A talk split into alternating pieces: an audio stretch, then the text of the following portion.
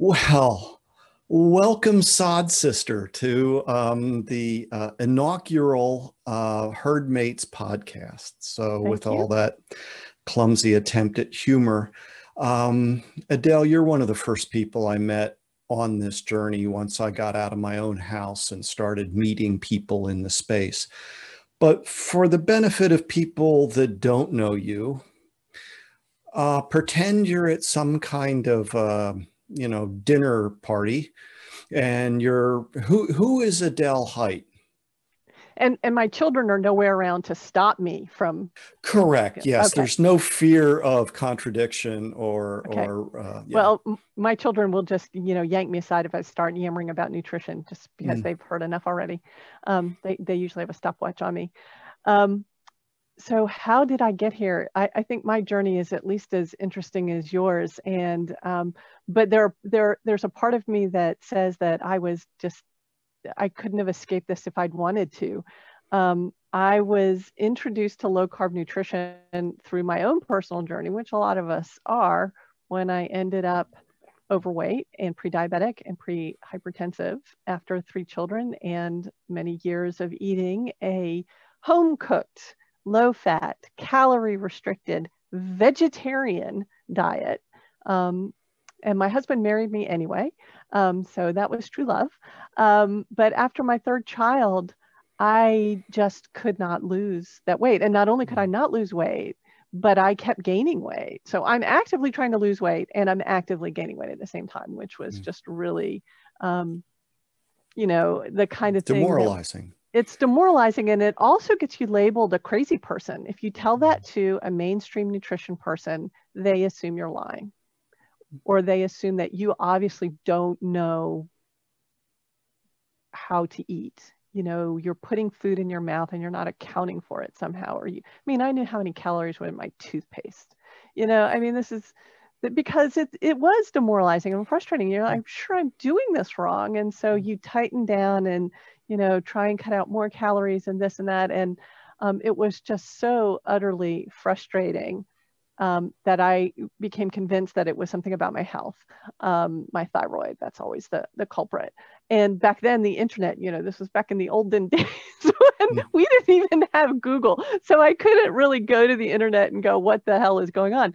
Um, so I went to the doctor, and the doctor told me in a very helpful manner that um, yes, I was obese at that point, um, pre-diabetic, pre-hypertensive, and that what I needed to do was eat less and exercise more. Mm. And why hadn't a- you thought of that already Right. And he was a little guy and I was I was considerably bigger than him. And I just thought I could snap you into buddy. Um, and I really considered doing it. He backed slowly out of the room and sent his PA in. And um, this guy, Bruce Bear, I think was his name. I will never forget what he told me that day, although I didn't believe a word of it at the time.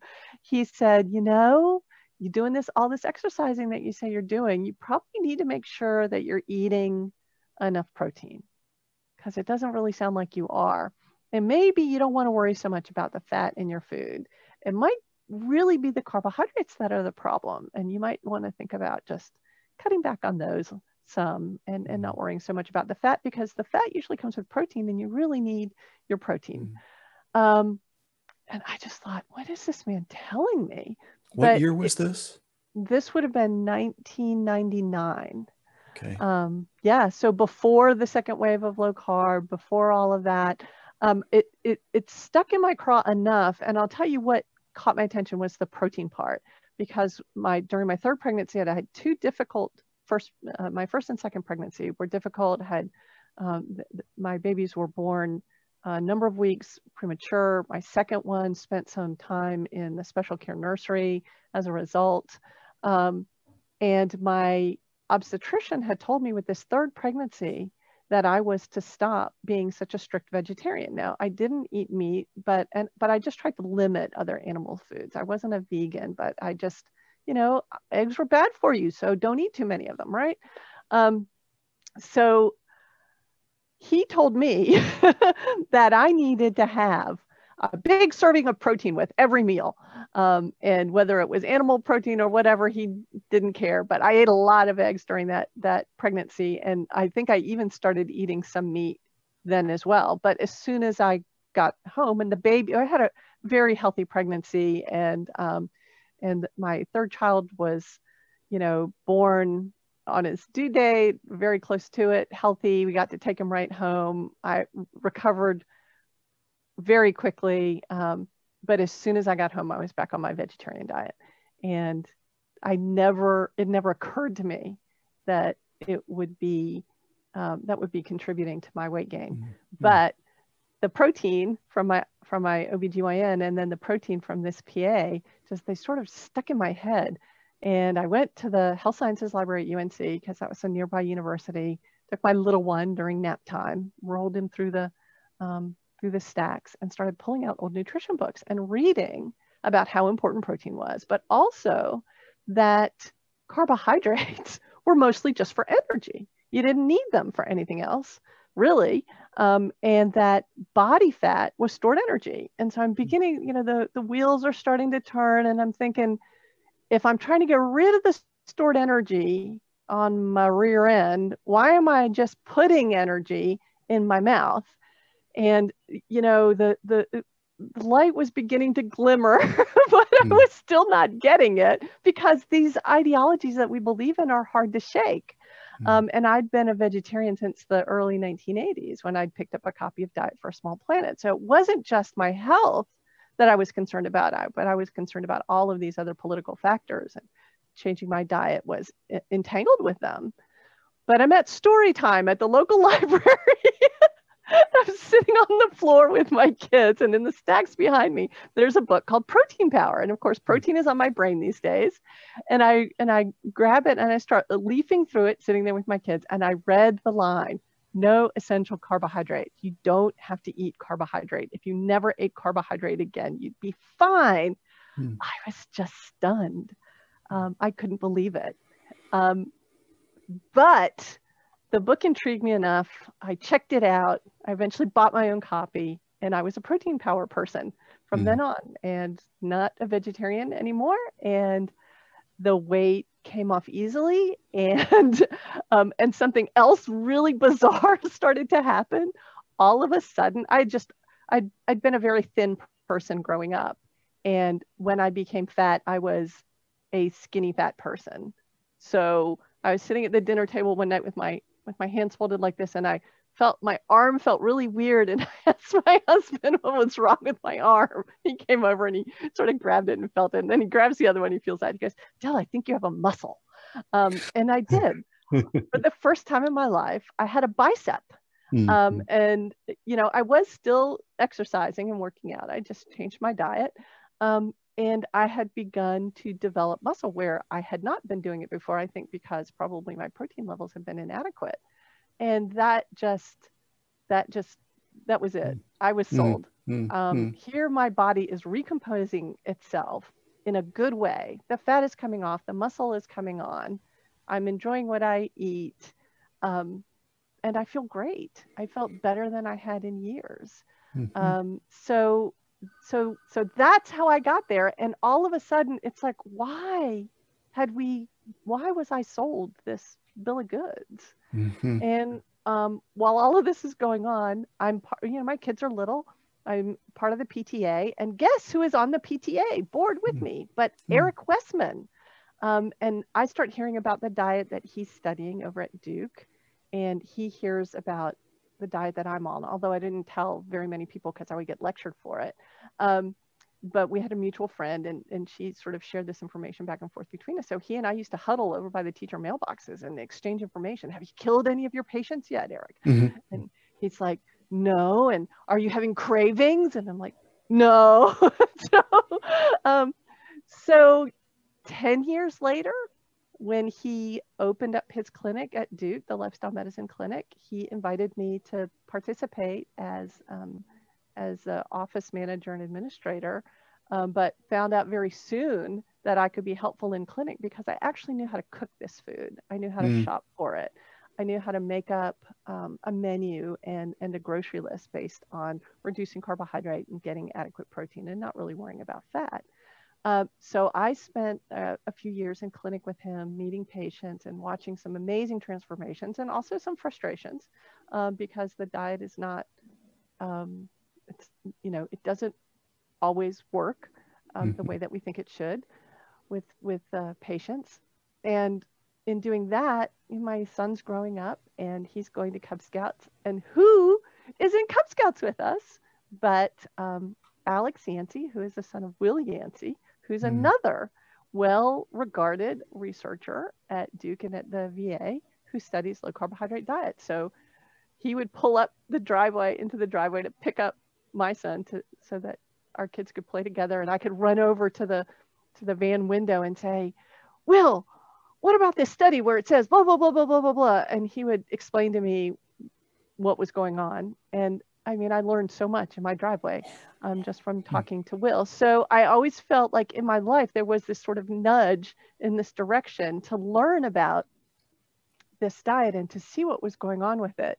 And, you know, I was an English major. I always enjoyed science. I love science, but I was an English major.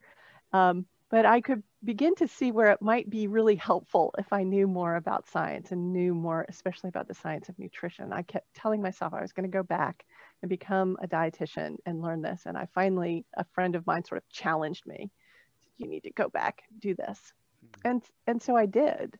Um, and it was pretty amazing um, to begin to put the pieces together. But I really wanted to go back and find the flaws. Like my purpose for going back to mm. school was not to be confirmed in my beliefs about the the safety and the efficacy of carbohydrate reduction, but to find out what was wrong with it. Mm. Because I figured I better find out before somebody else did. Um, and I didn't realize at the time that this was sort of what we would now consider a true scientific skeptic approach. Um, I learned that over time. Mostly, I just I hate being wrong. If you anybody knows me, I hate being wrong. And if I'm going to be wrong, I want to know about it before you do. So um, so that's that's why I went. But during that experience, I began to realize what a politically loaded a field I'd gone into. And I'd be over my biochemistry classes where carbohydrate reduction was non controversial. Um, it was well understood what carbohydrates did and didn't do for the body. And then I'd go across the hall to my intervention and policy classes where fat was evil, protein was disregarded, and carbohydrates were king. And it was weird. It was just weird. Um, so I'm trying to sort this all out in my brain. I think I figure I need a little more education, so I enroll in PhD program there at UNC um, in nutritional epidemiology because I thought nutritional epidemiology would bridge the gap between biochemistry, which I loved, and intervention and policy, which just mystified me. And I thought nutritional epidemiology would be the bridge between the two. How wrong I was, mm, mm, I mm. did not know until I was um, well underway in that program. Um, but what I learned about nutritional epidemiology, so when you're a grad student, and maybe you learn this in your field as well, when you're a grad student, your professors will tell you everything that is wrong with your field of study. I mean, you get to see the seamy underbelly. You get to learn all of the flaws and all of the research, what we do wrong. And, and I think the idea is so that we can move forward and do it better. Mm. But in nutritional epidemiology, it was like this, it was like I was in this this bad relationship. I kept thinking, oh, well, if I just try a little harder, I'll, I'll, I'll understand it. If I just study a little more, it'll mm. start to make sense. And then finally, I had this realization it's like nutrition epidemiology, it's not me. It's you. yeah.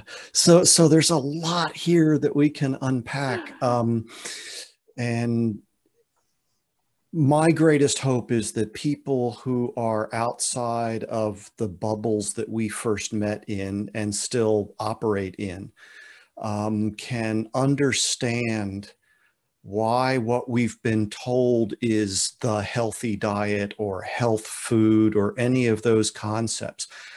Where did those come from? When did we switch from thinking about animal source foods as essential parts of everyone's diet that we were supposed to make sure we got to where we now believe that there's somehow a health hazard if you eat too much, whatever that means.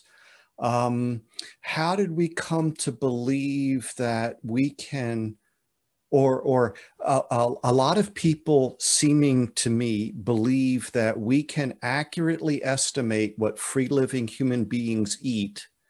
We can quantify that and then we can follow them for a period of time and look at what diseases they come down with and we can make meaningful associations between those and then make well we confident... can if you're in a nutritional epidemiology course.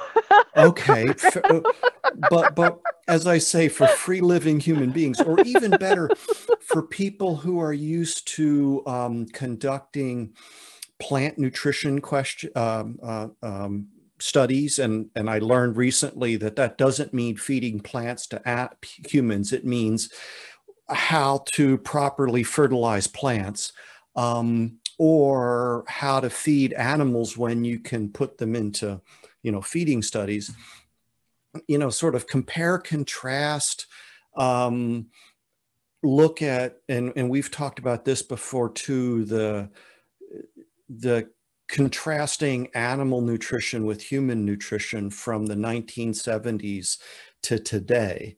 And so I, I guess putting the, the, I was having a conversation with a friend just the other day, and I became aware of how much is just part of my background information that I would now wager a large part of the population isn't familiar with and is confused about. And and maybe that phrase that you just gave nutritional epidemiology of chronic disease is is a place for us to start that unpacking yes yes it is um, because this didn't used to be a thing um, there was no such field as nutrition epidemiology of chronic disease when nutritional epidemiology started um, and so what we really have to go what we really have to do is take ourselves back in time to a, a place where, and this is really hard for people to think about, we simply ate food so it would nourish us. Um, that was really what what was going on. Now, I'm not discounting the the social and political aspects of food, the moralizing aspects of food. Those have been there forever. Food has always represented more than just something that you eat. But as far as public health was concerned, um, in in the early days of Atwater, when he was telling people what to eat, that was about getting the most amount of nutrition for the least amount of money. And that was about wages, actually. That was so that we could figure out what a living wage was. But the um, the marker was not food that was going to reduce medical costs by preventing chronic disease. The what you were looking at, the hallmark of a nutritious diet was one that provided enough calories, enough protein to allow you to be a worker. And then how much that would cost. And um, and that's what your living wage was. And so actually vegetables were discouraged um, because they didn't provide a lot of calories. They didn't provide protein at all. Um, so vegetables were they were considered a luxury for rich people. Rich people could eat vegetables. Poor people needed to avoid them um, because they were a waste of money. So you were spending your money poorly if you were a poor person and you decided to eat kale. Now contrast that with what we think about nutrition mm. today, right? So so that was um, that was in the early 1900s. As the century went on, we learned about vitamins and diseases of deficiency, and this is where nutritional epidemiology started. Now, notice I don't tack on of chronic, of chronic disease. It's just nutritional epidemiology, and it's that nutritional epidemiology studied the spread of disease, diseases of nutrition, the same way that epidemiology studies diseases more generally, which is you kind of look at a population that doesn't have these diseases and you look at a population that does and you try and figure out what's different between them.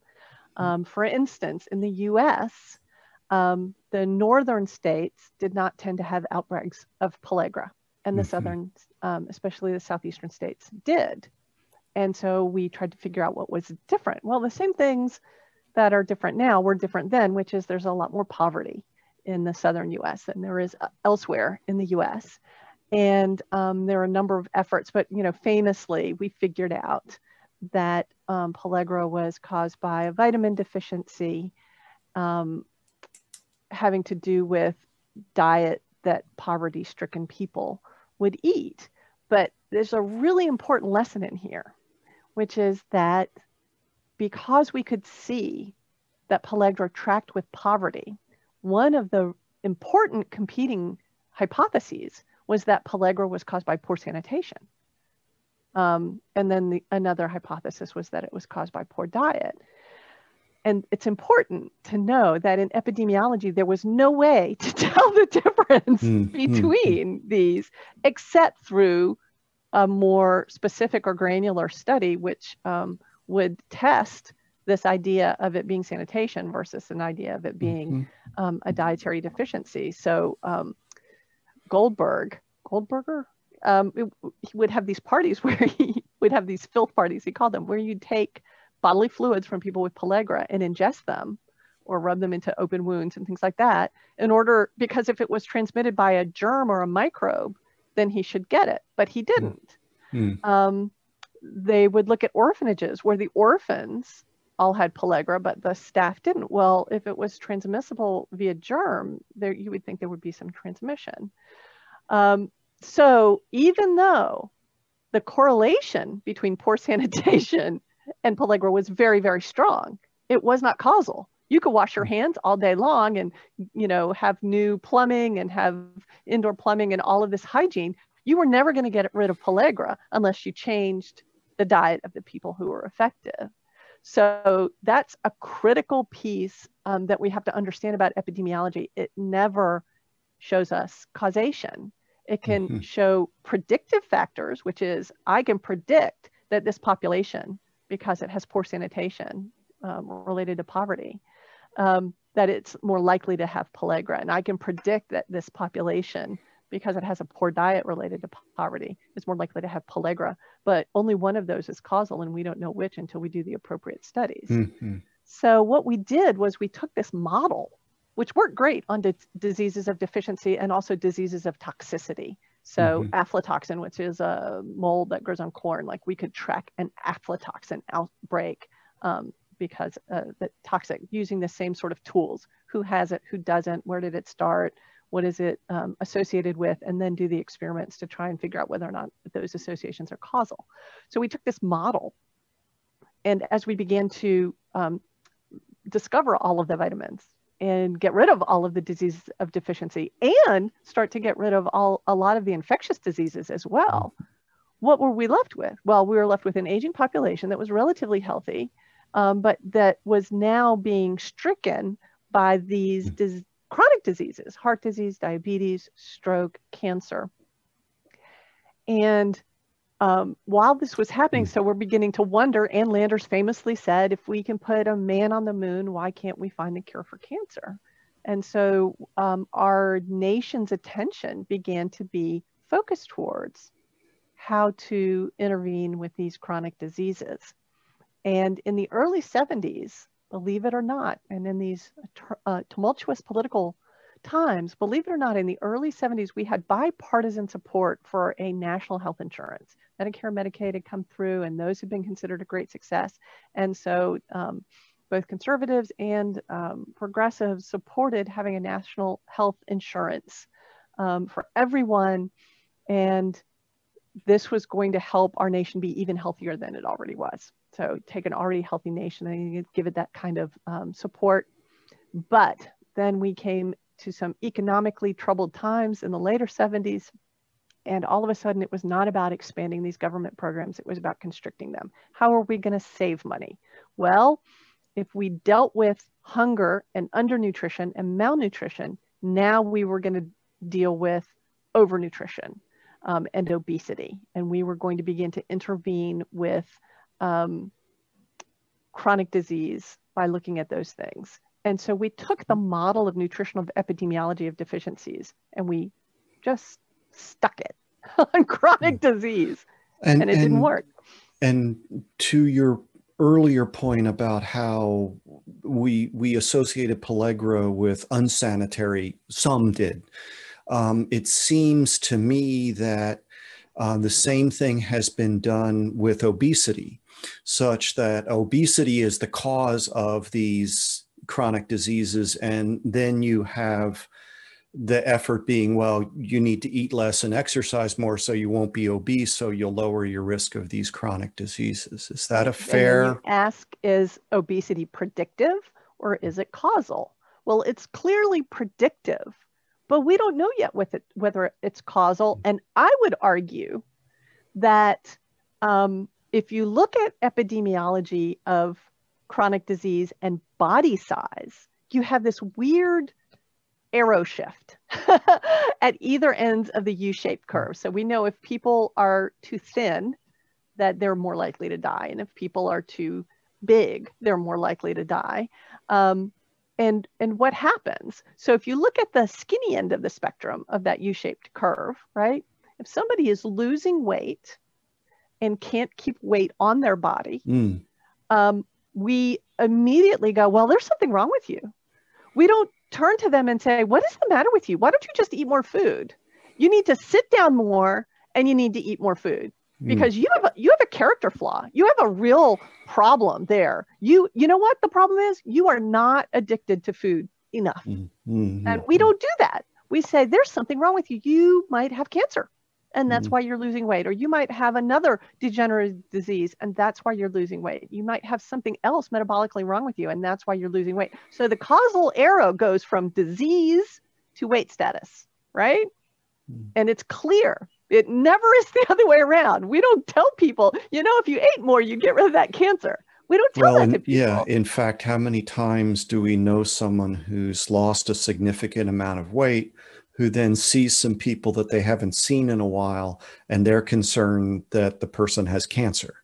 Yeah, yeah. Right. Because that's, that, that's how the causal arrow works at that end of the spectrum. Mm-hmm, right? Mm-hmm, now let's go to the other end of the spectrum. You have a big body, keeps getting bigger. You're not really sure why, because like me, you were you might even be actively trying to reduce your body size. But you're doing everything right. Mm-hmm. You're trying anyway. You're making that effort and people say to you, What's the matter with you? Why don't you eat less? Why don't you move more? You need to quit eating those foods that make you eat more of those foods. Um, obviously, you have a problem with hyper palatable food. You're addicted to food. What's the matter with you? Mm. Nobody goes. So then the causal arrow is clearly going from the person and their and their body size to a disease. If you don't mm. take care of your body, if you don't make your body smaller, you're going to cause yourself to have cancer, diabetes, heart disease, so on, so on, so on, so on. Obesity is going, your mm-hmm. obesity, your lack of your ability to maintain the body size that we think is appropriate is going to cause these diseases. So the causal arrow there is very clear as well. Now, the question is, when does it flip, mm. right? Well, I would argue that we are thinking about obesity and body size in the wrong sort of way. And we need to think of it the same way that we think about small body size, which is if somebody's body size is getting bigger and they're eating more than they should, they're overeating, which is a term that just drives me bonkers because how do you know when you've overeaten? Oh, mm. you hmm. step on a scale and your weight's gone up. Well, hmm. you've already overeaten. Yeah. When did that happen? And now the only a, a ostensible remedy for that is now to undereat. Mm. But if you didn't know you were overeating, how mm. the hell are you going to know how to right. undereat except without right. just being hungry? Yeah, so, that, that, yeah, we we can put a basset on a treadmill, but we can't turn it into a greyhound. There's a certain amount of uh, biology, genetics, but you've used the phrase metabolic health, I believe, Yes. Um, I love and, that and, phrase. And so um, let's think about someone who's living in the middle of the country out in a rural area where they aren't getting access to you know a lot of research centers or that kind of thing um, so what do you mean by metabolic health uh, what would be why would somebody maybe become interested in that concept of you know personally. What what might be a, a, clue to them that that's something they want to learn more about? Well just like um, poverty and poor sanitation are predictive of pellagra but a nutritional deficiency is the actual cause i would say that body size and obesity are predictive of chronic disease but metabolic health or lack thereof is really the cause. So you might be a person who's gained weight over the years. You don't feel like you've changed your diet a whole lot or changed your activity levels a whole lot, um, but you might you might be told that, and you might even begin to internalize that. But if you stop eating as much as you would normally otherwise eat, you're hungry, you're tired, you're crabby. So what's going on? And I would say that there's something up with your metabolic health. We've learned to blame ourselves. We've learned to take it upon ourselves to say, oh, I just don't have the willpower, or I'm an emotional eater, I'm addicted to food. Um, you know, we, we've learned all of those um, messages because we've been gaslighted by mm. public health to believe that we are the problem. But as it makes as much sense to say um, i'm a perfectly normal healthy person but i somehow for some reason it doesn't make any sense just eat more food than i should. Mm. um, that doesn't make any sense any more than a person who loses weight says well you know i don't know. I'm a normal healthy person but i just can't seem to eat enough food. We just don't so i would say let's look at that person's metabolic health and what often you can find when you look closer is that there's something wrong with that person's metabolic health. For me, I learned that my blood sugars were going up. So blood sugars going up is a is a sign that there's something wrong with your metabolic health. Your body is not able to handle the glucose that's coming in or that your liver is making.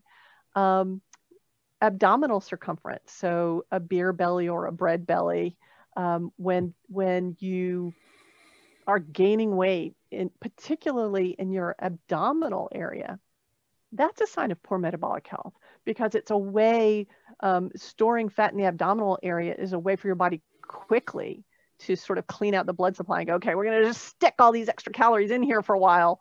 Um, and we'll get to them, we'll deal with them later. So that's sort of the in and out fat depot. And it tells you that your body is not behaving um, in, in a metabolically normal sort of way.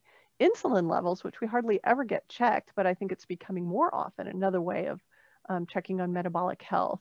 Um, triglyceride and HDL levels, when your HDL level, that's the good cholesterol, and when those go low and your triglycerides go high, that's another example, at least for white people, of metabolic dysfunction. That seems to be less of a marker for um, African Americans and other other ethnic groups, um, they just don't experience that same dyslipidemia. Um, those uh, blood pressure. So um, if you're African American, you're probably one of the first markers of metabolic poor health that you're going to see is your blood pressure start to go up. And so they should eat less salt, right? well, your doctor will tell you that. Your doctor will tell you that you need to mm. lose weight, you need to cut back on your sodium. And while it is true that cutting back on sodium will have an effect on your blood pressure simply because salt and water travel together. And so you'll, you know, you reduce the sodium, you're going to reduce the amount of fluid that your body is carrying around but your body quickly figures that out um, and and um, readjusts there's there's probably only about 15% of the populations that are truly salt sensitive and need to watch their salt intake for reasons that have to do with hypertension and obesity is related to hypertension. You, you know, your body has to pump uh, harder to get the blood to flow to all of that extra tissue.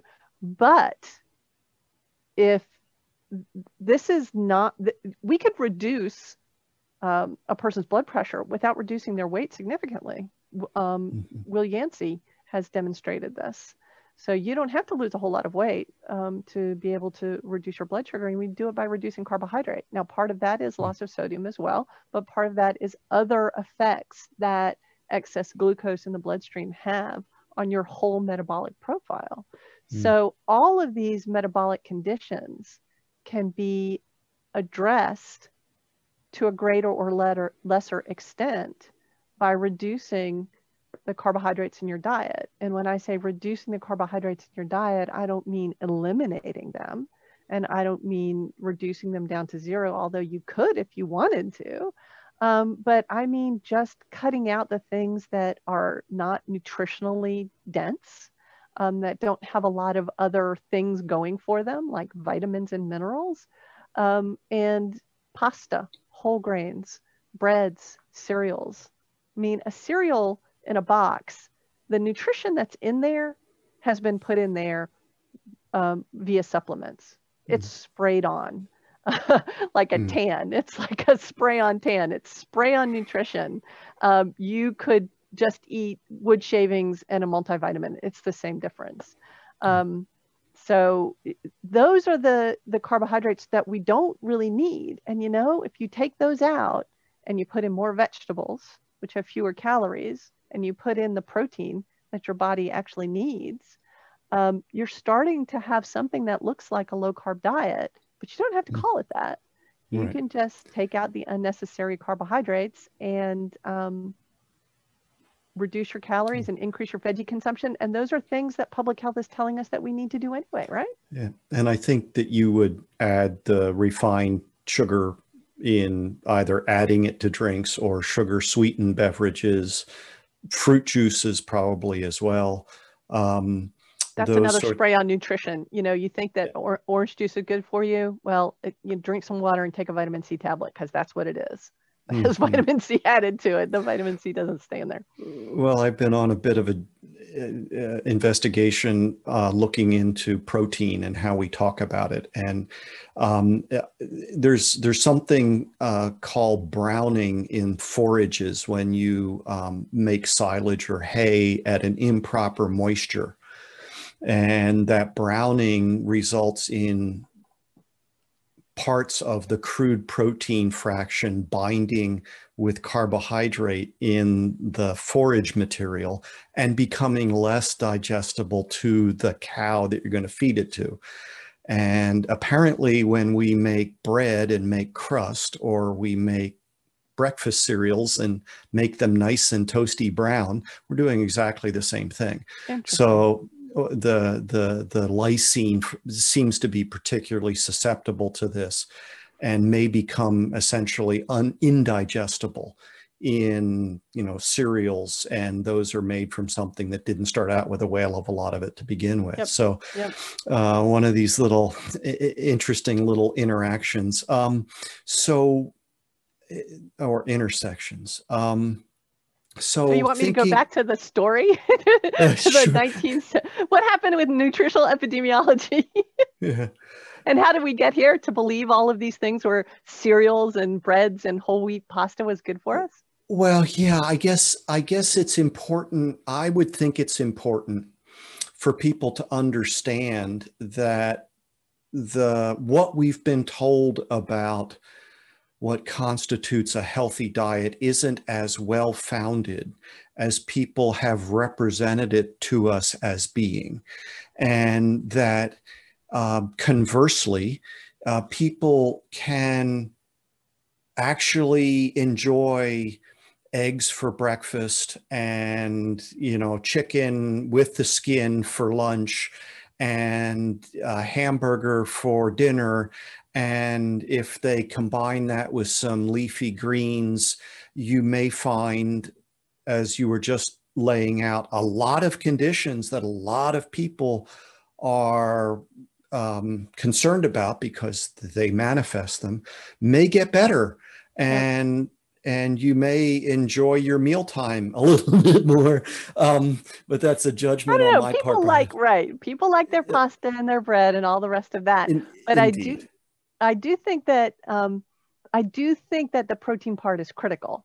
Um, we have in the keto world now, and, and I have to say that the keto world is they haven't had as much time, but there has is at least as much information around the internet keto diet as there is around the DGA low fat diet. and um, and with as little evidence to back it up. So we we got to the point where we believed that whole grains and um, complex carbohydrates, mm. all of this were healthy for us. Um, there's a there's a scientific story, but there's a very strong political story that's a part mm-hmm. of it that we forget about. So the scientific story has to do with Ansel Keys, and I suspect a lot of the listeners might already know about him. And, and there's this notion that he railroaded through this idea that um, saturated fat was bad for you, that cholesterol was bad for you. And actually, the uh, the cholesterol part's not true. That was somebody else's theory. But it just goes to show you that all of these theories just sort of got clumped together um, when um, McGovern was working on these 1977 dietary goals. So he had his hearings and they had a parade of people come and tell them their theories about what diets were related to what chronic diseases. So there was Ansel Keys and saturated fat, there was Connor and Hegsted and cholesterol, there was Yudkin um, and sugar, there was um, Atkins and carbohydrates in general, et cetera, et cetera. Um, there were groups that believed that there were food additives and colorings, and that was what was poisoning us, et cetera, et cetera.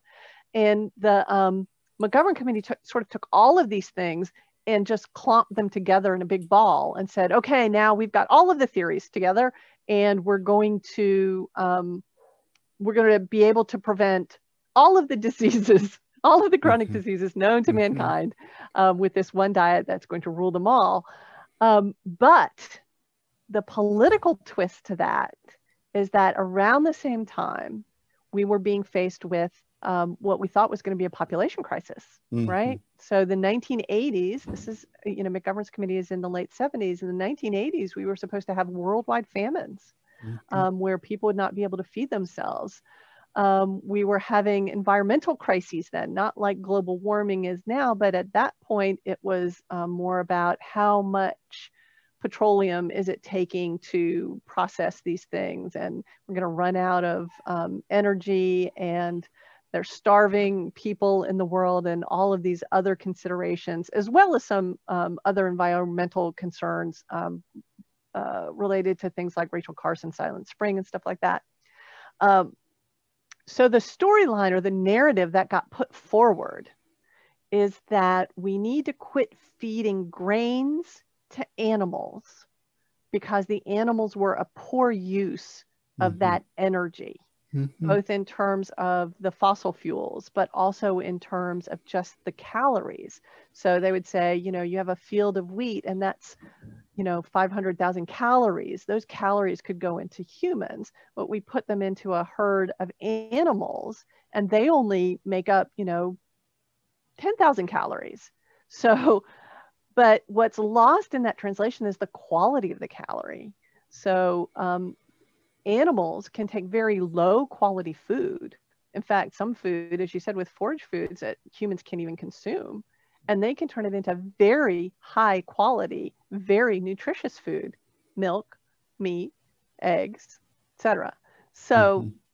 if you're just counting calories, yeah, it doesn't look like it makes sense. But if you're looking at quality of calories, it's a really nice trade-off. Well, um, yeah, yeah, we, we, we could certainly dig into that, and and maybe that's for uh, uh, another conversation because it there's almost the argument that says uh, once we've taken care of raw caloric sufficiency, right? If you're starving, you have one problem, and you must take care of that um, but once we get past that and we want to think about what does it take to properly nourish a human being so that they can develop properly, um, one, to the degree that we can know that, um, that ought to be the focus on what we need to produce not looking at these sort of uh, arithmetic calculations.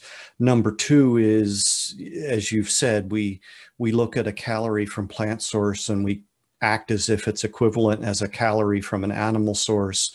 We do the same thing with protein. We do the same thing with micronutrients, et cetera, et cetera. You mentioned the word quality. You've also mentioned nutrient density, and that's something else I could go off on. But I want to get to quality because part of this also is I can't afford to feed my family on grass fed beef, right? So, um, and I've had people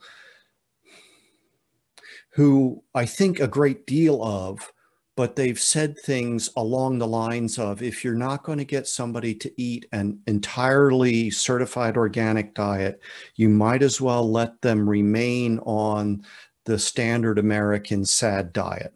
No. And so, no, so, no, no, yeah, no. just no. So, so one of the best stories I heard was a story a woman told about. It, it involved spam, and spam is one of those sort of quintessential bad, you know, poor quality, you know, meats. And I just want to know what do we know about these quality arguments, dreaded air quotes, um, and and and where did that come from? What's you've told a story about a man eating at a buffet um, so thinking about people who might be listening to this, who the economic challenge um, is real, and how can they? What what sorts of options should they be looking for in the food landscape that we have, at least in the United States, in terms of being able to afford? I'll just say animal source foods versus the plant source foods? Uh, so you go in the grocery store and the white eggs in the styrofoam carton, they're like 79 cents a dozen. And the brown eggs in the triple fold see-through carton that are, you know, cage free and, um, you know, swaddled in cashmere or whatever they do to those particular chickens, those eggs are $5 a dozen. And I can tell you that there's no difference in those eggs mm. um, except their color. Nutritionally, they're the same thing. Mm. Um, maybe the only drawback is that you can't recycle the styrofoam. I don't know, but you can make some cute little crafts out of it. I, I don't know. You can figure that out. But there's there's no difference in the quality of protein that you're getting from an egg that costs five times as much as another egg. And this is true of just about every kind and quality of meat there is out there. Okay. So you were you were talking about better quality meat uh, when right. we ended. Yep. So, the, uh, in terms of nutritional quality, um, there's I, I don't think that there's any major differences between grass-fed animals, pasture raised animals, um, organic. I, I mean, organic, la- the organic label is a concept that actually went, um, just, it, it's, a, it's a word that means something, but it doesn't mean what we think it means. Um, what we wanted it to mean when it came out was something that was non toxic, something that was going to protect the environment and the farm workers. Um, but we should have chosen that word. Um, we should have said non-toxic, but organic means something else. Um, it draws this um, rhetorical line between things that are man-made and things that are not man-made. So it's organic, it's you know made by nature. Um, and we use it to describe pesticides and fertilizers and things like that. And so organic produce or organically fed um, animals are fed foodstuffs or are foodstuffs that are not that no man-made pesticides or man-made fertilizers have been used on. I, I, guess the the way that I would put it is that they've been raised using inputs that are approved by certifying authorities.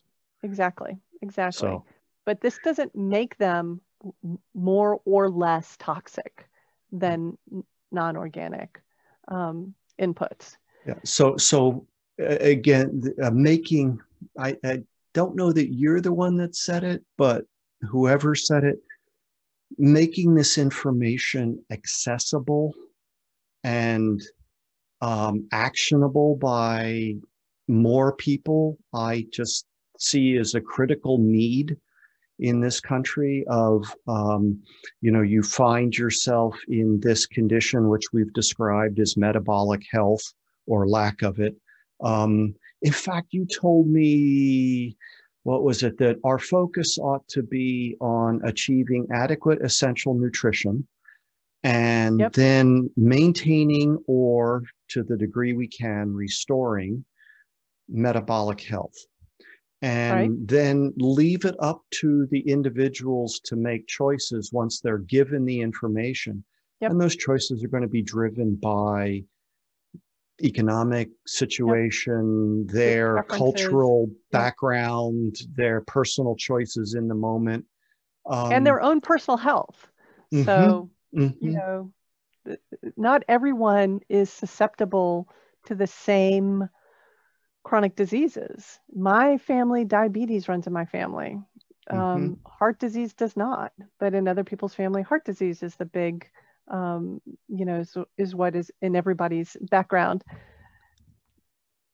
Saying that there's one diet that's going to equally prevent both diseases and not raise your risk of the other doesn't make any sense. They're Mm. two very, very different diseases. Why would there be one diet that's going to prevent both of them? Um, it's absurd on its face. Um, that's like saying um, one adjustment that we can make to cars is going to prevent both traffic accidents and um, you know paint oxidation exactly exactly. Thank you for that. So it Yeah, just you- doesn't doesn't make any sense. There are two mm-hmm. different problems. They should be addressed differently. And what we're mm-hmm. finding we think is that actually one intervention that's supposed to reduce your risk of one disease may raise your risk of another disease. So a lower saturated fat lower cholesterol diet may or may not reduce your risk of heart disease. But it seems to impact for some part of the population their risk of diabetes. I was certainly Mhm. one of those people. Mm, mm. Well, and so um, once again, my friend, I thank you for uh, agreeing to to kick us off here. I'm learning um, every time about podcasting, um, so forgive me for any flubs and things. Every time I speak with you, I learn something. Um, it's it's it's always a pleasure. Um, where can people so where can people find more uh, about you, what you've written? Um, what are you? You mentioned Diet Doctor before. Could you talk a little bit about that, please? Sure, I'd be happy to. Um, I am employed by dietdoctor.com. That's how you can find it on the internet. Um, it is a health company that specializes in carbohydrate reduction for therapeutic purposes. Um, we have a free continuing medical education course for physicians who want to learn more about this.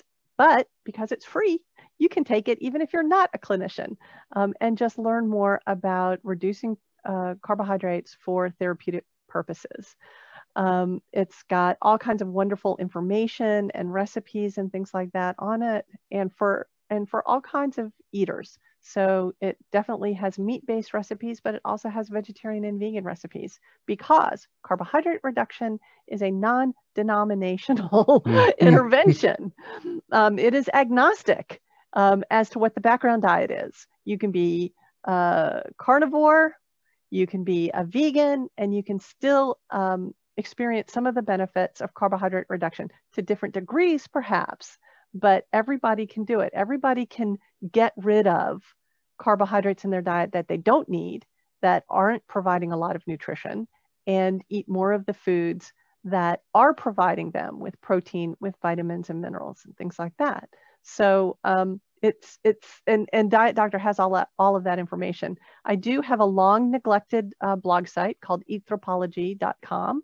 Um, um, you can find me arguing with people on Twitter all the time, and I argue with people on all all along the um, dietary ideology spectrum, from vegans to carnivores, um, because I think that we are all wrong on one really important point, which is that we think we know what diet, usually the diet that we follow, Mhm, is going to prevent chronic disease. And I would argue that we know no such thing.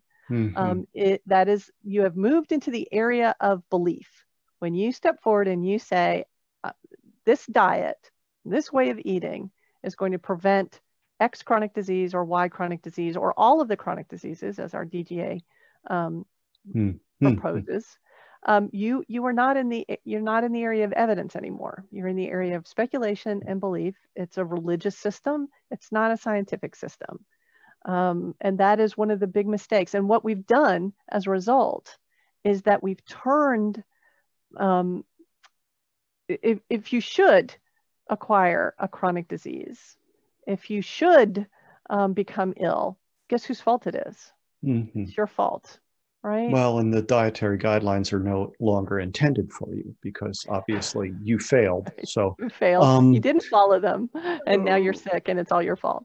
So the the therapeutic carbohydrate reduction um, has begun to be accepted within uh, certain uh, professional groups. Is that a yes. correct statement?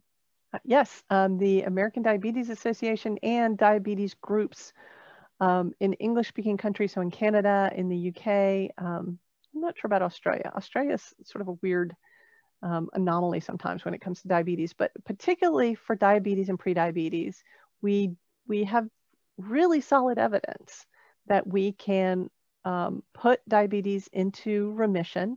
We can reverse the symptoms of diabetes, which are climbing um, blood, uh, blood glucose and, and other uh, metabolic uh, issues. Um, and we can do it, here's the kicker, without forcing you to lose a lot of weight. Now, it's very likely that you'll lose some weight after a while, but not everybody loses weight, and um, weight loss isn't critical. You can succeed in um, putting your diabetes into remission, into getting off of uh, glucose lowering medications, all of that without losing weight. Um, and so you have the right, if you have diabetes or prediabetes, to ask your doctor to help you do that and to quit um, badgering you about how much you weigh. And I guess it's probably appropriate for us to somewhere along the line say that neither of us are medical physicians or medical doctors that um, but i am a registered dietitian. There you go. Uh, there you go so um, and and the information is available and we want people to become more aware of the information so that they can have informed conversations yes. with their healthcare practitioners and I just think it's some of the best news in uh, today's world that that if the numbers are right and 50% of or more than half of adult Americans have diabetes or prediabetes, majority of those being type 2 diabetes, um, and but even with type 1 diabetes there are people who are just you know it's not the same but people are learning how to live with type 1 diabetes but with restricted carbohydrate and managing all the necessary medications um, and and finding health benefits from that approach. So it's it's just really important for more and more people to find out about this thank you for all that you've been doing Thank you for the effect that you had on, on in my life. Um, I, I do remember the night when we both felt like we had lost out at the dinner table and didn't get to sit next to the cool people. Um, and as it turns out, I think we both won. Well, I'd like yep. to think I won. I, I, oh, I I definitely did. I told you on that on that flight to Seattle, I was banging my head against the the bulkhead going, oh my gosh, I have to learn forestry too on no, top no, of learning no, biochemistry no no no you don't. no you don't. There's there's a whole world of us and it's been my pleasure to introduce you to some of them. Yes. Um, and i look forward to doing more of that. We've got some projects in the works. So uh, in whatever comes after this i hope we get to achieve some of them.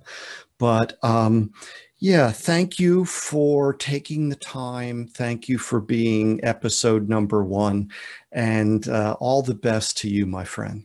Well, thank you so much for having me. It was a pleasure. And I really look forward to seeing what unfolds and who your guests will be and continuing this conversation for years to come.